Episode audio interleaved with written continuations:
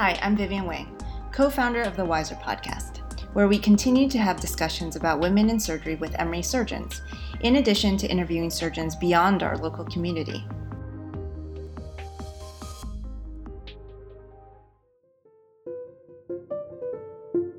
Welcome back to another episode of Wiser. I am Jessica Liu, one of the chief residents at Emory, and I'm here with Katja von Anderlecht, a third year medical student at Emory. Today, we are thrilled to have Dr. Christine Castater here with us. Dr. Castater is a recent graduate from Emory's Trauma and Acute Care Surgery Fellowship and is now a trauma and acute care surgeon at Wellstar Kennestone Hospital. She attended medical school at the University of Connecticut, where she also obtained her MBA during that time and completed her general surgery training at UCSF East Bay. Dr. Castater has had a unique and non traditional pathway and had a whole career before she joined medicine and marketing, working at Dear Marketing Inc. in New York, which we can't wait to hear more about. Thank you so much for joining us today, Christine. I'm so happy to be here. Let's start off with a bit about yourself and your whole other life before medicine it, it depends on how long we have. Back in the dark ages, I was actually an artist. I was a fine artist as a painter and a sculptor. I was at the School of the Art Institute of Chicago.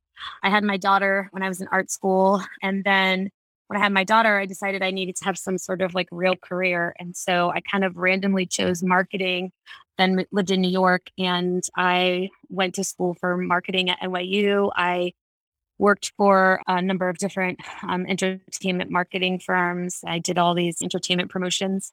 And then my my father was actually um, killed in a car accident. And when that happened, I remember just having this realization that I wanted to do something different with my life because he was a social worker in the inner city of Hartford, and he had all these people's whose lives that he influenced. And I kind of looked around at my life and I was like, what am I doing with my life? I'm just, I'm doing marketing. And if I died tomorrow, I haven't made any impact on the world. So I decided that I was going to quit my job and I quit school. Um, and I moved out to California with a plan to go back to school. I didn't actually know what I was going to do, but I just was like, I'm going to do something different.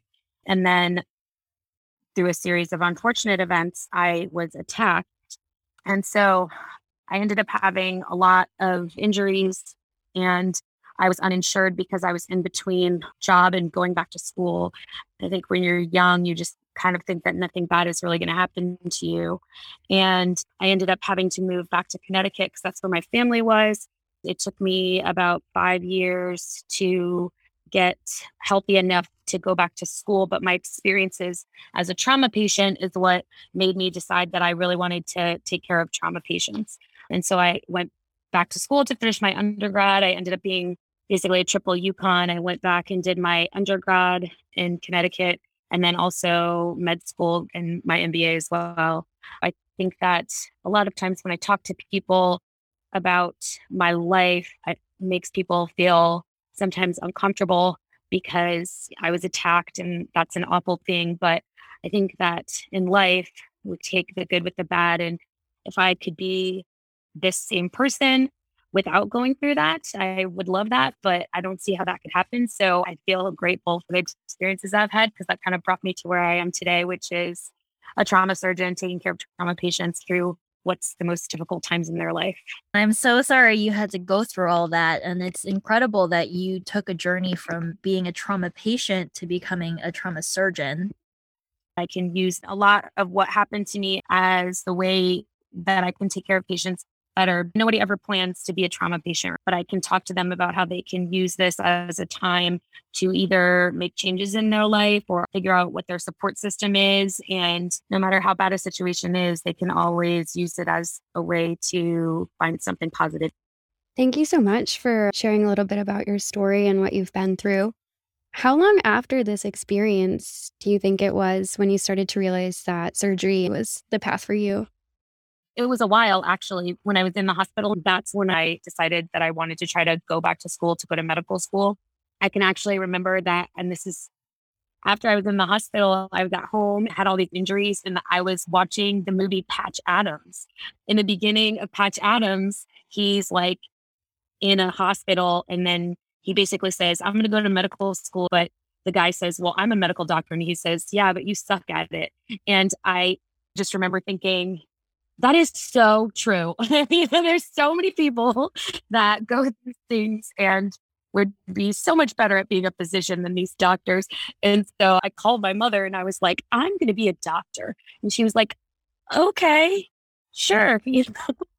but then I had to move back to Connecticut. So it took me about five years until I um, got better, until I could actually go back to school. And then once I did, I tried to be pretty honest with myself about it. I had never really taken a science class.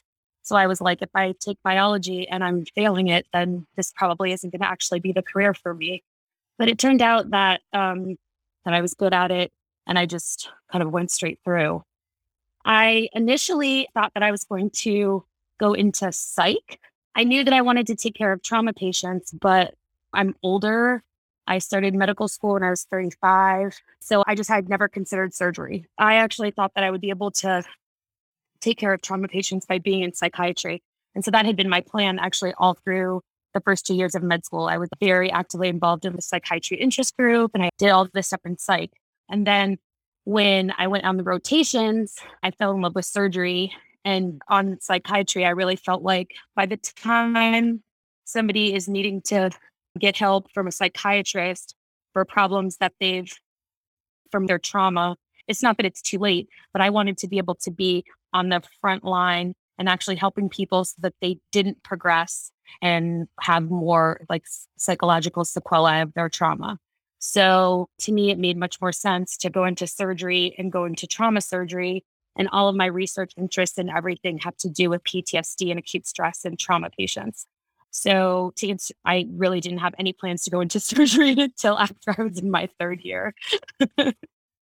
Well, we're so glad that you did. I've had such wonderful experience working with you as one of our trauma fellows. So it's amazing to hear your story and hear a little bit more about where it came to be that you became who you were. And I, I still remember you were always the one in the bay that would think about things like when a patient had come in because of, you know, assault or some sort of abuse from a domestic partner, you were always the one that was like, we have to make sure she has a safe dispo. And all, all that stuff is so important because you've, you know, you've been there and you've experienced it. I think it's clear through working with you that you have a different perspective that you were able to educate us on and making sure we provided well-rounded care. So I think one of the great things about when, where we've trained and worked at Grady is there's some amazing doctors, nurses, shout out for the Grady Marcus Trauma Center nurses. They're the best in the hospital.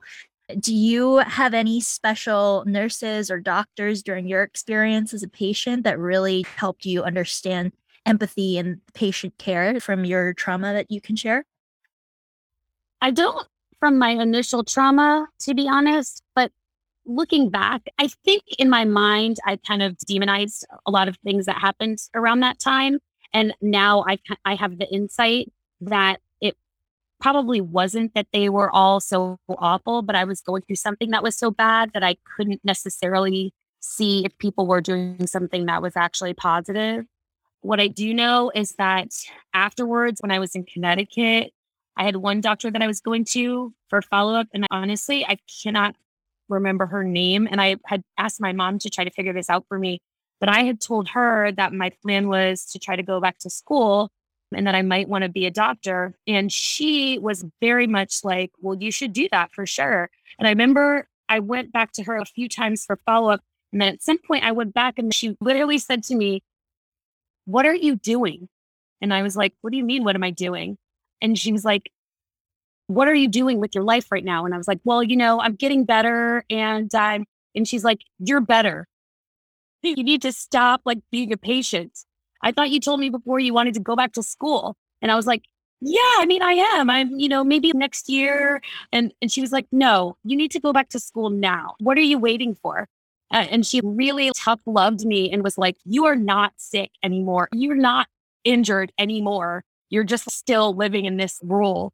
I think I saw her in November or something, and I started back to school in the spring semester in the more recent years, I really want to get in touch with that doctor. I just wanted to let her know that I made it to here, that I was really grateful because she was really the instigator. And that definitely has stuck with me. And I wish if I ever connect with her, I will circle back with you and let you know because I don't think I've told really many people that story.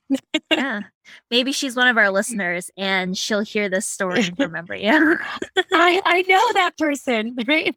This can be how we discover who that was.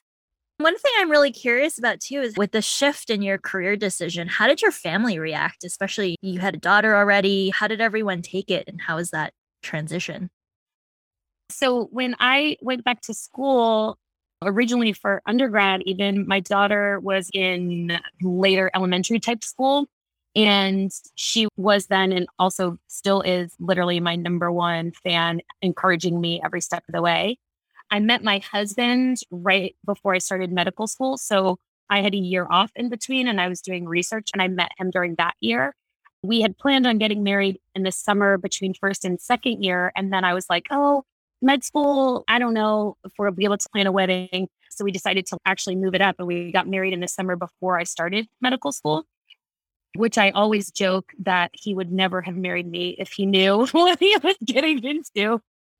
To which he says that's not true. He has been so supportive.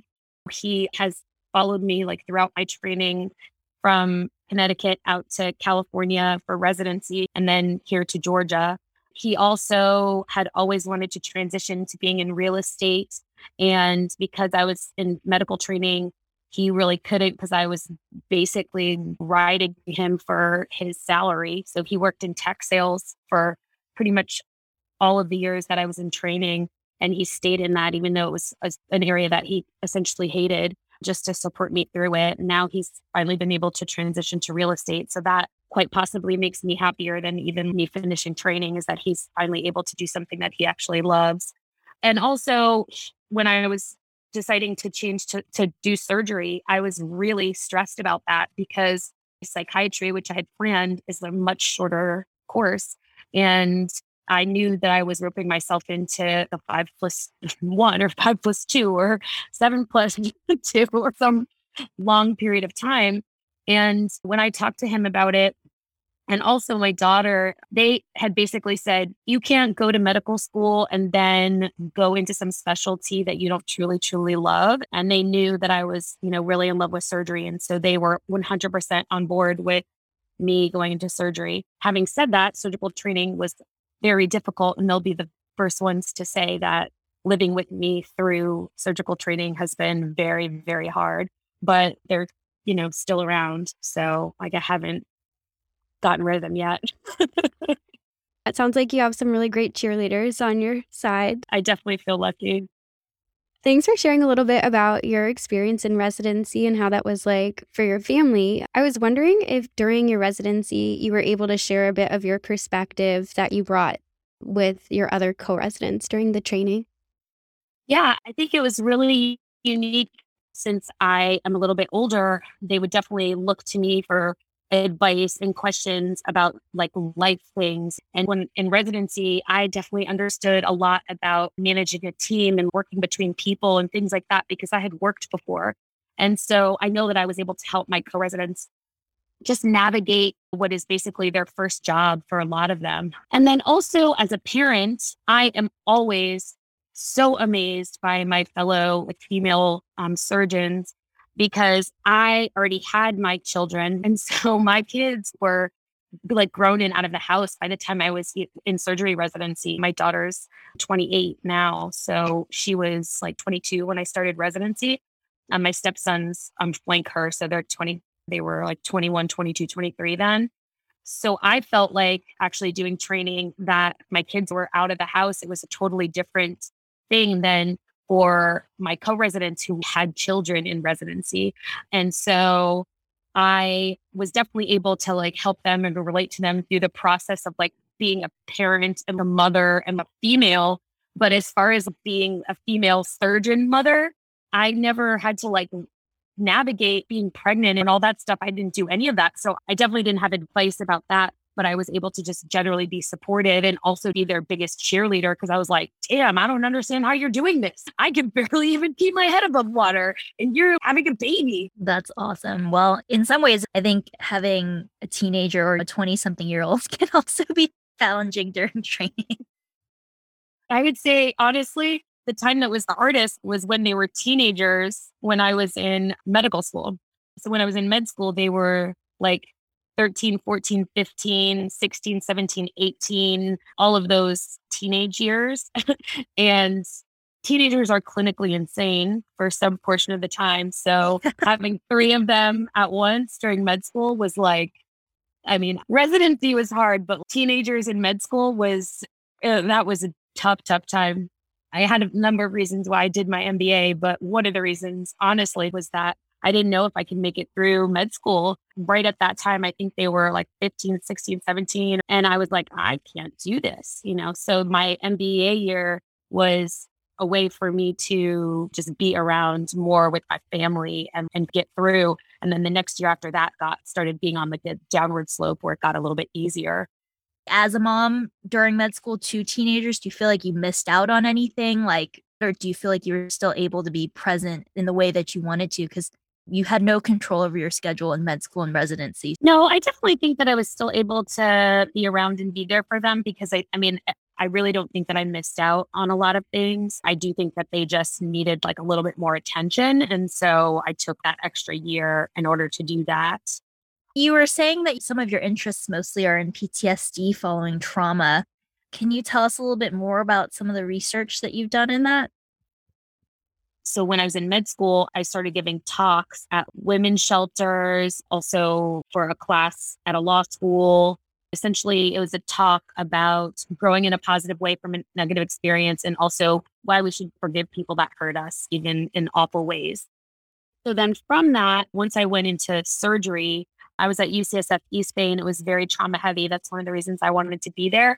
I started doing things where I would talk to patients at the bedside about what I had been through and helping them to think about how they might be able to use this in a positive way.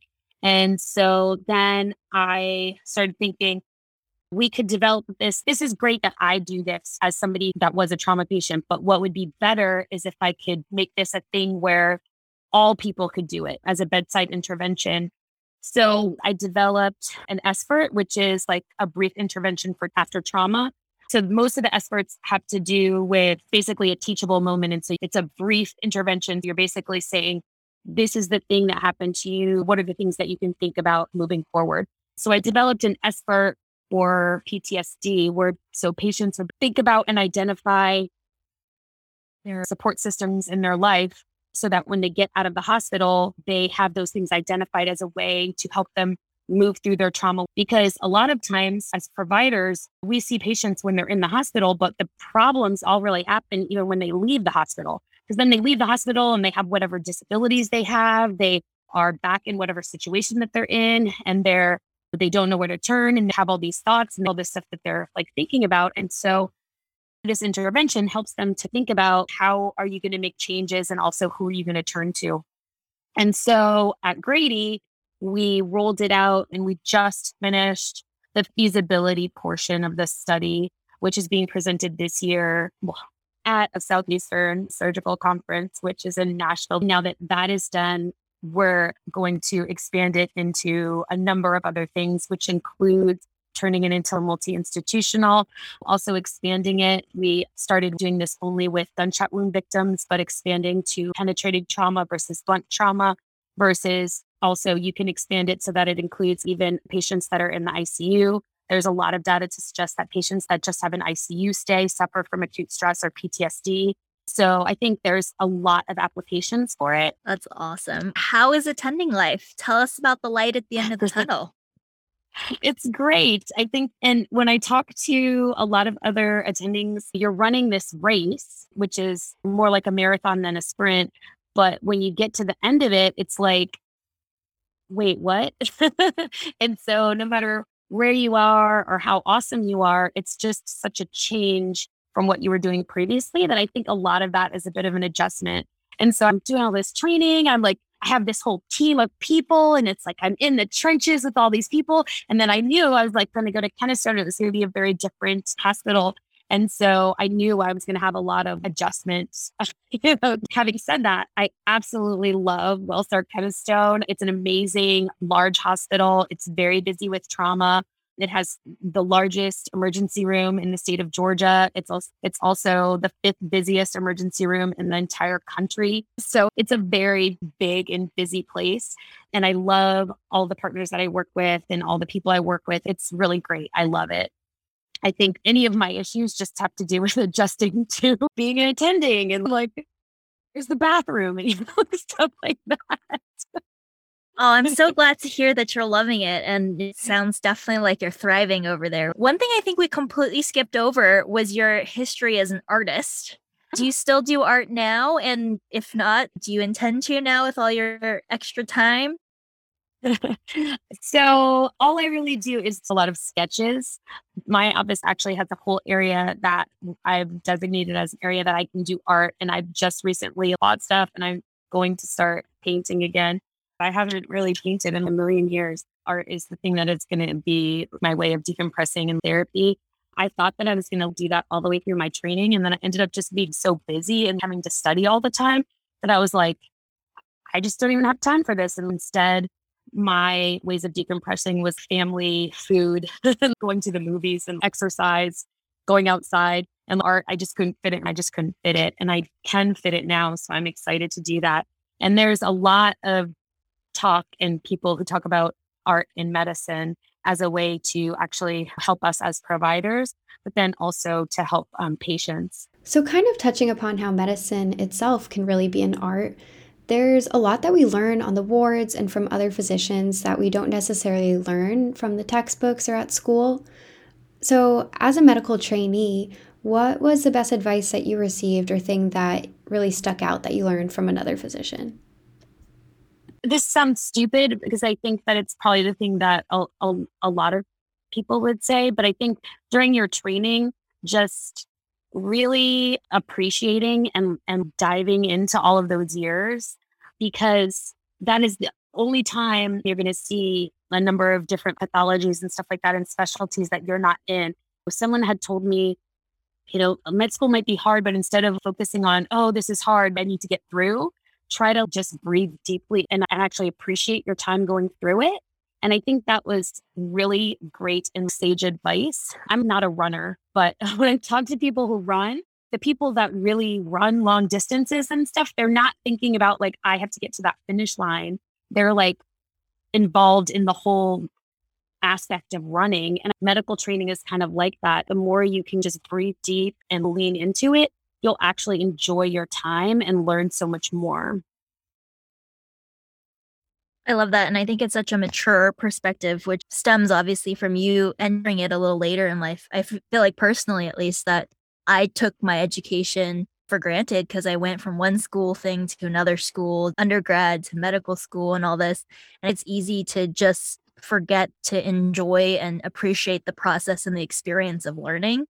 Yeah, it's very easy, I think, at the end of, and this is just not medical training, but it's very easy to, at the end, the end of life, at the end of a trip, at the end of whatever, to be like, wow, I wish I would have done this. I wish I would have done that. And so I just really try to be present in situations so that I can get the most out of it. So that at the end, like when I'm on my deathbed, I know that I enjoyed my time here because that could be any time. I think I have a real acute sense of that since my father was hit by a car very young. He was like 46 when he died. And so I really, it's probably morbid, but I live every day like, well, this could be the last. Right now, I'm older than my father was when he died. And so every day I feel like is a blessing. What can I do today that will be better than yesterday? I do think every day about how can I be better or how can I help people more or just not being complacent, always trying to grow. I just don't ever want to sit back and then realize a whole year passed and I like didn't learn anything or I didn't do anything different. Not even a year, a week, a day. I don't want to waste time. Yeah, definitely. One thing I'd love to hear your perspective on, and I'm sure you're going to have a great positive spin on it, but being a trauma surgeon, it is traumatic as the surgeon or as the provider to experience some of the traumas that the patients feel. How do you come to grips with that, or how do you avoid the burnout or the stress from the secondary trauma from being a trauma surgeon? I was really worried about that a lot. It's one of the reasons that I really wanted to be somewhere that was very trauma heavy for my surgery training because I thought I wanted to go into trauma and I really need to be immersed in this as much as I can to see if it's going to affect me too much. But what I realized was that if I can approach every situation as a way to try to help the people in the situation, no matter how much I'm invested in it, it's not something that I'm going to actually really take home with me. And that doesn't mean that there's not times where a wife or a child or a grandmother or something dies and it doesn't, you know, make me sad because I really sympathize with the patients and families and what they're going through. But at the same time, it's the fact that I know that I'm trying to do the most that I can to not only take care of that patient, but also their families. So I know that I can try to talk to people and try to help them through this very negative and, and hard time. And that gives me so much joy that it helps balance it out. Well, thank you for sharing that. And so we're going to switch gears a little. I think we've done a lot of the heavy stuff. I learned a lot just from talking to you. So it's been amazing. we're going to move to some of the fun stuff. One of the things we started, uh, some of our traditional questions actually started with Dr. Hodge, who has the best music in the OR. What do you listen to uh, in the OR? I'm pretty sure everyone knows about my playlist, which is called Me. I started it when I was a um, fourth year resident. I think Dr. Hodge has a great playlist. I think mine is also great. The thing that's great about mine is that it um, literally ranges from everything from Britney Spears to Metallica. What I realized when I was a resident is that when I did get the opportunity to put on something, I would choose like a genre. So it would be dance music or modern pop but then when I'm listening to it for a while, I'm like, well, I also want to listen to something else. So I started my own playlist and I add, would add music to it when I would think of it. So I have about 200 hours or something of music on there. I can, I just listen to it on random. And I always tell people if you don't like something on my playlist, just wait one second. There'll be something you like because it has everything from like trip hop to hip hop, like 80s, Eagles, and all kinds of obscure stuff that nobody's ever heard before. So I I do frequently get people telling me that they like my playlist and then they sometimes follow it on Spotify. But yeah, it's a very eclectic mix. we have a wiser playlist of OR songs, and so we can add yours and merge yours with Dr. Hodge. It'll be a super playlist. I will send it to you. We also like to ask our interviewees if they're reading any books or any book recommendations that they'd have for us and our listeners. I'm not reading anything right now, but what I just bought was two books that were recommended to me while I was at East. One of them is called The Body Keeps the Score. And it's essentially about how you can work in a healing way to like with your mind in order to work like through your traumas. And someone recommended it to me because of all my PTSD research. And then the other one is called Positive Intelligence Why Only 20% of Teams and Individuals Achieve Their True Potential and How You Can Achieve Yours. And it was in one of the East sessions where they were talking about people like to their peak and also being able to be great on a team. So one is more business minded and one has to kind of do with my PTSD research. That's awesome. One you said sounds a little more businessy. How have you integrated your MBA into your practice, or how would you like to integrate that degree that you got in the future? So I think the way that I've integrated it the most is just with team building and interpersonal relationships. With the MBA, you take a whole bunch of core stuff and then you um, kind of tailor it. And so the tailored stuff I mostly did in management and also healthcare management the general management stuff is what I've probably used the most. The reason I did the MBA is that I'm really interested in outcomes research and then also in healthcare administration. Since I'm older, I wanted to be able to have other things that I was doing besides just operating, even though I absolutely love operating. But I'm just worried that because I'm starting so much later, I need to have ways to have more of a breadth and like length of my career. So my plan had been that the MBA was going to help me to make sure that I had other things that I could do that I could maybe transition into when I'm needing to have crutches and can't stand in the OR. So I would say the jury is still out on that right now. So I'll have to keep you tuned with what happens. Let us know. So I was wondering if you had any mantras or quotes that you hold close to your heart that have kind of helped you through your training or that you'd like to share with us and the listeners? I like a whole bunch of weird Yoda quotes like, there is no try, only do. you know, things like that. also, that the only surgeon that doesn't have any complications is the one that isn't operating. I think I probably use that one the most, not because I have a lot of complications, but because I think we always have conversations with people who are upset about something that happened. And I just am always reminding people of that fact. It's fine. You're still a great surgeon. yeah. And I think I would put that one at the top of my list. Awesome. Mm-hmm. Another fun one. How is it being a grandmother? Tell us all about the new baby. oh my gosh, it's so great. She is literally the most amazing thing. I think the the worst thing about her is that I actually want to figure out how now that I just finished training, I can just quit and be a stay-at-home grandmother because I love her so much. I want to be with her every minute of every day. Luckily, I have a very close relationship with my daughter because I mean, I literally said to her more than one time, I'm so sorry that I'm always calling you or like wanting to come by and you know because I because I just you know I want to give you your space I just want to see her. To which she said it's okay. I love you so much. I love whenever you want to come over. And I was like great. Even if you don't mean it I appreciate you saying it. That is so sweet. It sounds like you and your daughter have such a great relationship. Yeah, she went for her one month checkup today. She was born like almost three weeks early. So she was a little bit on the smaller side, but she's gained, she was born at five pounds, 15 ounces, and she weighs like close to eight pounds now. So she's gained, she's like, so basically like two pounds, which is great because my daughter's breastfeeding and typically breastfed babies don't gain quite as much weight. So she's obviously doing pretty well. That's awesome. Well, we look forward to printing a little asterisk with your uh, with your post being like, at the time of this recording, Dr. Castater is now working as her granddaughter's stand grandmother nanny. so if I can just figure out a way to do that, if I can get grants or something that'll pay me to do that. If you hear of anything, hit me up. I'm Granny Surgeon on Twitter. Thank you so much for answering all the ones that we had for you thanks for having me here. I felt so badly having to cancel before, but also that meant that I had all of this amazing stuff to talk about my granddaughter, which is my favorite topic of conversation. Oh my gosh, I bet. And I've seen the pictures. She's super cute. Well, thank you again so much for your time. And it's been so wonderful hearing about your experience and how you've been inspired in your life to change a horrible experience into something wonderful. We really miss you here at Emory. We've loved working with you, and hopefully, we'll get to see you soon. Hi, all. Thanks for tuning into this episode of Wiser. My name is Cameron Blunt and M4 at Emory University School of Medicine.